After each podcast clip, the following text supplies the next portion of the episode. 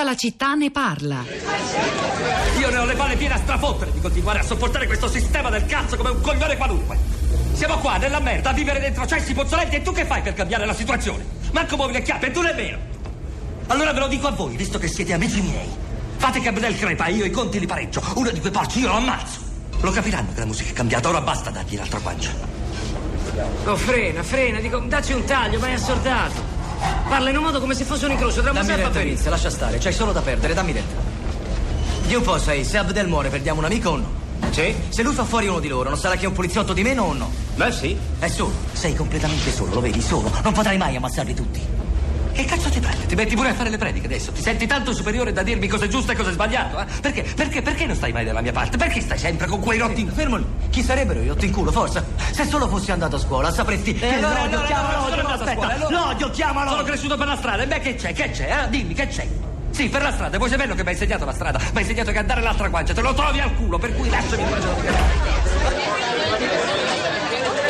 Quando uscì nel 1995 l'odio di Mathieu Kassovitz con un allora giovane, e ce lo rese molto famoso, Vincent Cassel, tra l'altro ospite qualche giorno fa nei nostri studi Hollywood Party, fu, eh, diventò forse il primo manifesto cinematografico di quanto le periferie, le sacche di miseria e di immaginazione nel cuore dell'Europa possono produrre sentimenti violenti. Forse non si immaginava che vent'anni dopo avremmo raccontato delle periferie d'Europa come luoghi in cui si producono attentati terroristici delle proporzioni di quelli di ieri a Bruxelles o di quelli che hanno ferito Parigi. Il 13 novembre scorso, lo ricorderete, il film raccontava la storia di tre ragazze delle banlieue parigine a seguito degli scontri nati dopo il pestaggio da parte di un poliziotto di un ragazzo fermato per un controllo. Vinse il premio per la miglior regia a Kassovitz al 48 Festival di Cannes. Io non credo che l'integralismo e fanatismo e terrorismo siano generati dalle disuguaglianze. Commenta Franco, un ascoltatore, eh, commenta così l'intervista che abbiamo fatto ad Annalisa Gadaleta, l'assessore alla cultura e all'istruzione di Molenbeek sul nostro blog, la città di radio3.blog.rai.it. È di sicuro effetto di una mancanza di integrazione, sì, ma di quale integrazione e da quali principi? Per quelli che proclamiamo e che noi stessi disattendiamo ogni giorno, quale integrazione se noi stessi occidentali dimostriamo ogni giorno che siamo disintegrati dagli stessi principi che a parole proclamiamo? Non è forse che la stessa società ideale cui vagamente aspiriamo sia ormai fuori da una base solida di verità che a parole proclamiamo ma che nello stesso respingiamo? Che ne pensate di queste parole di Franco? Andatele a commentare sul nostro blog. Intanto i social network, Rosa Polacco, buongiorno. Ciao Pietro, buongiorno. Eh, I social network in queste, in queste occasioni, in queste circostanze, i social network sono eh, sicuramente un mm, specchio, una vetrina di riflessioni naturalmente e di empatia, di forte empatia e partecipazione, ma ricordiamolo, sono soprattutto il veicolo su cui si muovono più velocemente le notizie, a volte anche con, con degli errori che vengono però subito smascherati e contraddetti e rettificati, quindi eh, soprattutto grazie, grazie a Twitter in questi giorni, in queste ore, in queste situazioni che mh, leggiamo e, e capiamo gli aggiornamenti e quello che succede, anche grazie alle foto, sono molte, sono state moltissime le foto pubblicate ieri mattina eh, da molte persone si trovavano a Bruxelles e all'aeroporto, ma sono anche molte questa mattina le foto di chi a Bruxelles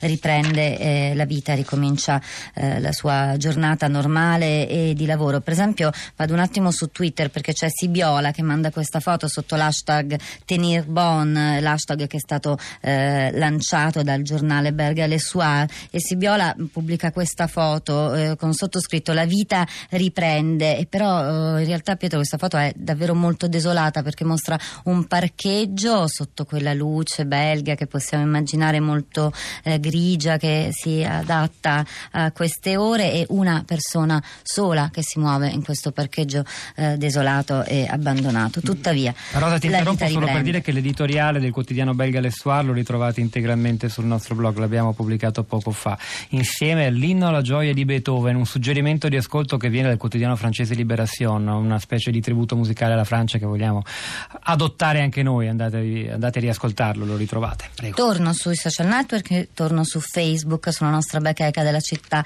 di Radio 3 dove sono molti, moltissimi interessanti i commenti, Prendete, prenderemo anche alcuni di questi per il blog di oggi. Allora Giulia scrive spesso l'integrazione è solo formale e non a tutti sono garantite le stesse opportunità di costruirsi una vita al pari degli altri, spesso gli ultimi arrivati rimangono ai margini, le differenze economiche e sociali quando sono profonde sono violente e generano violenza. Insieme è la risposta, ma insieme vuol dire anche tenere aperte le porte, spartire il pane, accettare le differenze come una ricchezza, ascoltare le difficoltà e il dolore degli altri. Vuol dire smettere di pensare prima veniamo noi, prima pensiamo a noi, poi se rimane qualcosa penseremo anche a voi. Vuol dire smettere di pensare noi contro gli altri, vuol dire imparare a dire noi e basta, persone che abitano una terra indivisa dove le risorse sono per tutti e ricordare sempre che siamo granelli di polvere nell'universo che ci sovrasta e che siamo transitori e destinati sicuramente ad andarcene presto. Stefano scrive l'empatia non è solo coinvolgimento emotivo, commozione e capacità di mettersi nei panni di.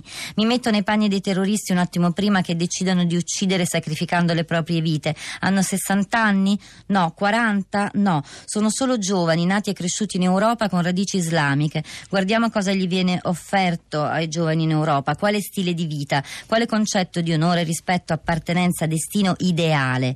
I giovani spesso non ha, hanno bisogno di un ideale, di qualcosa per cui vivere e morire o valga la pena. La cultura occidentale è debole perché ha prodotto solo una critica al sistema e nessuna alternativa altrettanto attraente. Ancora c'è um, Christian che scrive se io fossi un terrorista non sarei un pazzo, ma avrei l'intelligenza e la logica dell'azione impietosa e disumana, sarei qualcuno che vuole ottenere il massimo del risultato simbolico attraverso morte e distruzione, cercando diabolicamente di lucrare consenso e legittimazione da chi prova la rabbia cieca delle vittime di un'ingiustizia contro la quale non può lottare. Se fossi un terrorista sceglierei con cura il tempo e il luogo, quindi un posto accanto al Parlamento europeo, pochi giorni dopo l'accordo con Ankara per i respingimenti dei profughi. Sarebbe un posto tragicamente perfetto, ma il terrorismo contro l'Europa si dovrebbe reagire pensando a un'Europa non più sicuritaria, ma più accogliente. Antonella, Emidio e Flavia sono già collegati con noi nella nostra piazza stamani alla città di Radio 3. Antonella, buongiorno, benvenuta. Eh, buongiorno, grazie. Io ho praticamente ho scritto che secondo me tutto si tiene c'è un problema di cultura, di educazione, di integrazione. Oltre alla questione sociale c'è anche una questione psicologica, infatti sono tutti ragazzi in cerca di emanciparsi, come tutti i giovani del mondo, di emanciparsi prima dai genitori, per cui rifiutano eh, la, l'Islam dei genitori, c'è una ricerca di identità e di protagonismo che quindi li rende, li rende deboli e facili prede di questi fanatici che invece li usano per i loro fini.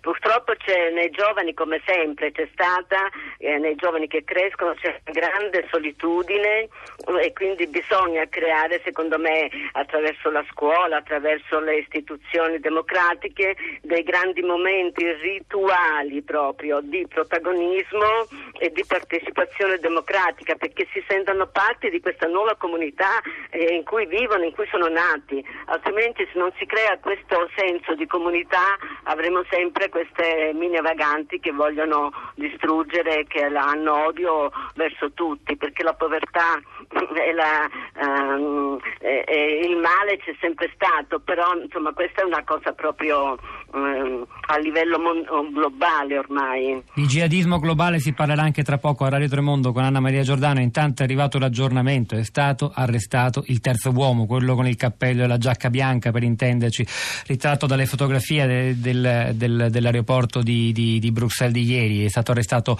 ad Anderlecht, questa è la notizia appena arrivata che registriamo e, e contribuiamo a, a, a, diffondere. Allora c'è anche Emidio eh, che è collegato con noi. Emidio, buongiorno. Buongiorno, grazie. Eh, non metto assolutamente in discussione quelli che sono dei principi sacrosanti come l'integrazione e il dialogo, però da un punto di vista pratico sono rimasto molto colpito dalla reazione che c'è stata giorni fa al momento di, di arresti da parte della polizia della popolazione del quartiere che appunto è, è insorsa diciamo, contro le forze dell'ordine. Mi ha ricordato quello che accade spesso in quartieri eh, diciamo, popolari, marginali, eh, anche in Italia, quartieri di, di camorra o di mafia. Eh, penso che si debba evitare eh, che, che, esistano zone franche, che esistano eh, aree delle città in cui domina la microcriminalità, in cui c'è un tessuto di, di connivenza, di simpatia che è anche naturale eh, per il proprio vicino di casa, anche da parte di chi non è strettamente organico all'organizzazione. Emilio, lei ha perfettamente ragione. Io questa domanda, si ricorda, l'ho posta in apertura all'assessore alla cultura e all'istruzione di Molenbeek che ci ha ricordato che comunque si trattava, certo, di un centinaio, non sono pochi, ma è un'assoluta minoranza, lei diceva, dei 30.000 giovani musulmani di Molenbeek. Eh, Rosa. Ancora su Facebook Franco dice non credo che integralismo, fanatismo e terrorismo siano generati dalle disuguaglianze. È di sicuro effetto di una mancata integrazione, ma di quale integrazione e a quali principi? Per quelli che proclamiamo e che noi stessi disattendiamo ogni giorno? Quale integrazione se noi stessi occidentali dimostriamo ogni giorno che noi stessi siamo disintegrati dagli stessi principi che a parole proclamiamo? E poi c'è Lucia che dice eh, una mala sensazione pervade oggi l'anima dopo questi ennesimi crimini in Europa ed è il nichilismo. Ho il sospetto che questa volontà, realtà di morte, non sia proveniente da un altrove che si abbatte sulla nostra civiltà, ma una miscela del nostro e altrui degrado, una contaminazione micidiale del peggio, coltivato nelle nostre indifferenze, nella nostra finanza infelice, nell'ingiustizia diffusa, nei media dell'orrore, nei margini della vita condivisa e partecipe delle nostre democrazie. L'innesco pretestuoso delle religioni e dei fanatismi è una finzione esistenziale, questo terrorismo è l'irrompere del nostro malessere nella povertà di cose e valori. Questo terrorismo integrato nella folla, nella eh, cosa nostra, Oriente e Moriente. Abbiamo parlato di seconde generazioni, qualcosa non va se tre esponenti delle seconde generazioni hanno scelto di sferrare un colpo mortale al vecchio continente, scrive Marco Orioles in un libro e dei figli che ne facciamo, l'integrazione delle seconde generazioni di immigrati, un consiglio di lettura che ritrovate sul nostro blog la città di radio3.blog.rai.it dove continuerà lungo l'intero arco della giornata il nostro dibattito, la discussione online sui fatti di Bruxelles, su ciò che abbiamo provato ad affrontare stamani, ma è il momento di Radio Tremondo con Anna Maria Giordano che come dicevo parlerà di jihadismo globale e anche d'altro, quindi rimanete collegati e alle 11.30 verrà poi Radio Trescenza, Pietro del Soldai, Rosa Polacco a questi microfoni, Giovanni Sardi alla parte tecnica, Piero Pugliese alla regia, Cristina Faloci, la nostra curatrice Cristiana Castellotti, Florinda Fiamma, vi salutano, ci risentiamo domattina alle 10. речь.